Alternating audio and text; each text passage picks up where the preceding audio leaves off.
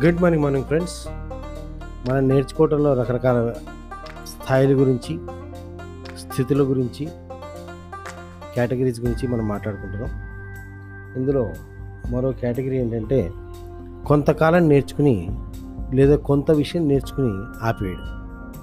కొంతకాలం నేర్చుకుని కొంత విషయం నేర్చుకున్న తర్వాత వీళ్ళకి ఏమనిపిస్తుందంటే ఎంతకాలం ఇది నేర్చుకుంటూ ఉండాలి రా బాబు, ఇది నేర్చుకుంటూ ఉంటే మనం ఎప్పటికీ ఓన్లీ నేర్చుకుంటూనే ఉంటాం, మనం ఎప్పుడు ఇంప్లిమెంట్ చేస్తాం, ఎప్పుడు బాగుపడతాం ఏమిటి అనే ఉద్దేశంతో ఏం చేస్తారంటే వీళ్ళు అసలు నేర్చుకోవడం అనే ప్రక్రియనే ఆపేస్తారు.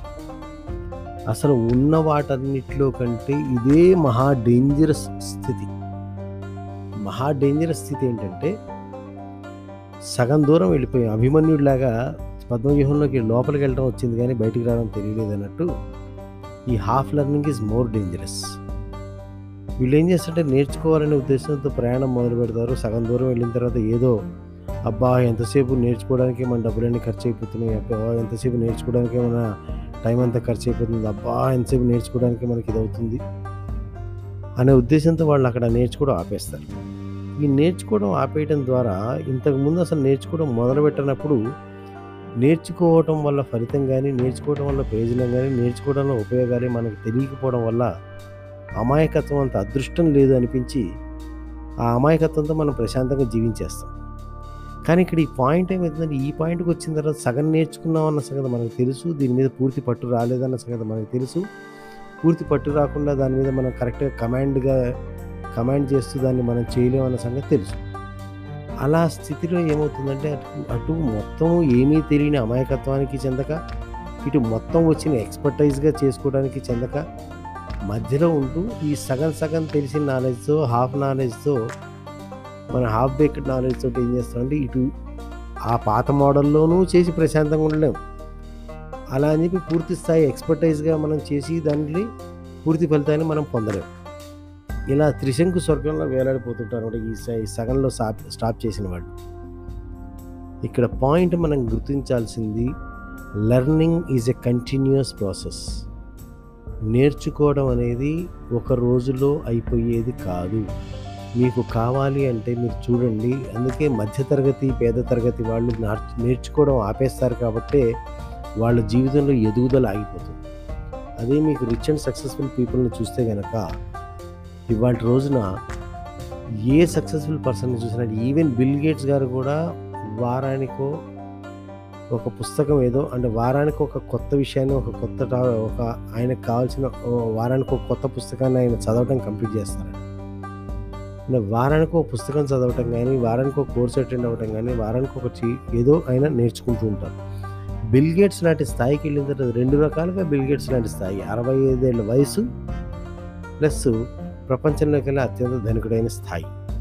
ఈ రెండు స్థాయిల్లో ఉన్న వ్యక్తే నేను నేర్చుకోవాల్సింది ఇంకా ఉంది అన్న సంగతి గుర్తుపెట్టుకుని ఆయన కంటిన్యూస్గా నేర్చుకుంటూ ఉంటున్నప్పుడు, అమితాబ్ బచ్చన్ లాంటి స్థాయికి వెళ్ళిన వ్యక్తి ఇంకా నేర్చుకోవాల్సింది అని చెప్పి నేర్చుకుంటూ ఉన్నప్పుడు, మన తెలుగు సినిమా యాక్టర్స్లో ఆల్మోస్ట్ మనకు తెలిసిన ప్రతి సక్సెస్ఫుల్ స్టార్ కూడా కొత్త కొత్త విషయాలు ఏదోటి అంటే ఆ షూటింగ్ స్పాట్ మధ్యలో, షాట్ టు షాట్ మధ్యలో ఏదో ఒక బుక్ తీసుకుని ఆ బుక్ చదువుకుంటూ వాళ్ళ యొక్క విజ్ఞానాన్ని పెంచుకుంటూ ఉంటారు. అన్న నేపథ్యంలో మీరు నేను ఎక్కడ?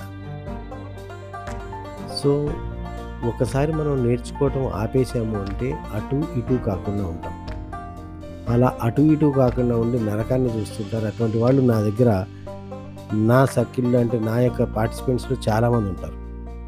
వస్తారు, సగం నేర్చుకుంటారు, సగం ఫలితం వస్తుంది. ఫలితం రావడం మొదలుపెట్టిన తర్వాత దాన్ని ఇంకా ఎక్కువ నేర్చుకుంటే ఇంకా ఎక్కువ వస్తుందనే అవగాహన మిస్ అయ్యి వాళ్ళు ఏం చేస్తారంటే వాళ్ళకి ఏమనిపిస్తుందంటే ఇప్పుడు మనం మొన్న ఎప్పుడో ఇంత కట్టాము, ఇప్పుడు దానికంటే ఎక్కువ అవుతుంది, ఇప్పుడు దానికంటే ఎక్కువ అవుతుంది. Let me tell you my dear friends, నా జర్నీ గురించి చెప్పాలంటే నేను 100 రూపాయలతో ఫీజు కట్టి నేర్చుకోవడం అనేది మొదలుపెట్టాను. ఈ 100 రూపాయలు నేర్చుకుంటూ 100 రూపాయలు నేర్చుకున్న తర్వాత నెక్స్ట్ 300తో ఏదో నేర్చుకున్నాను, తర్వాత 500తో ఏదో నేర్చుకున్నాను.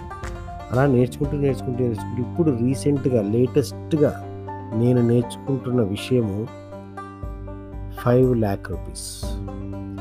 మీరు విన్నది కరెక్టే, 5 లక్షల రూపాయలు నేను ఫీజు కట్టి నేను కొత్తదాన్ని నేర్చుకుంటున్నాను.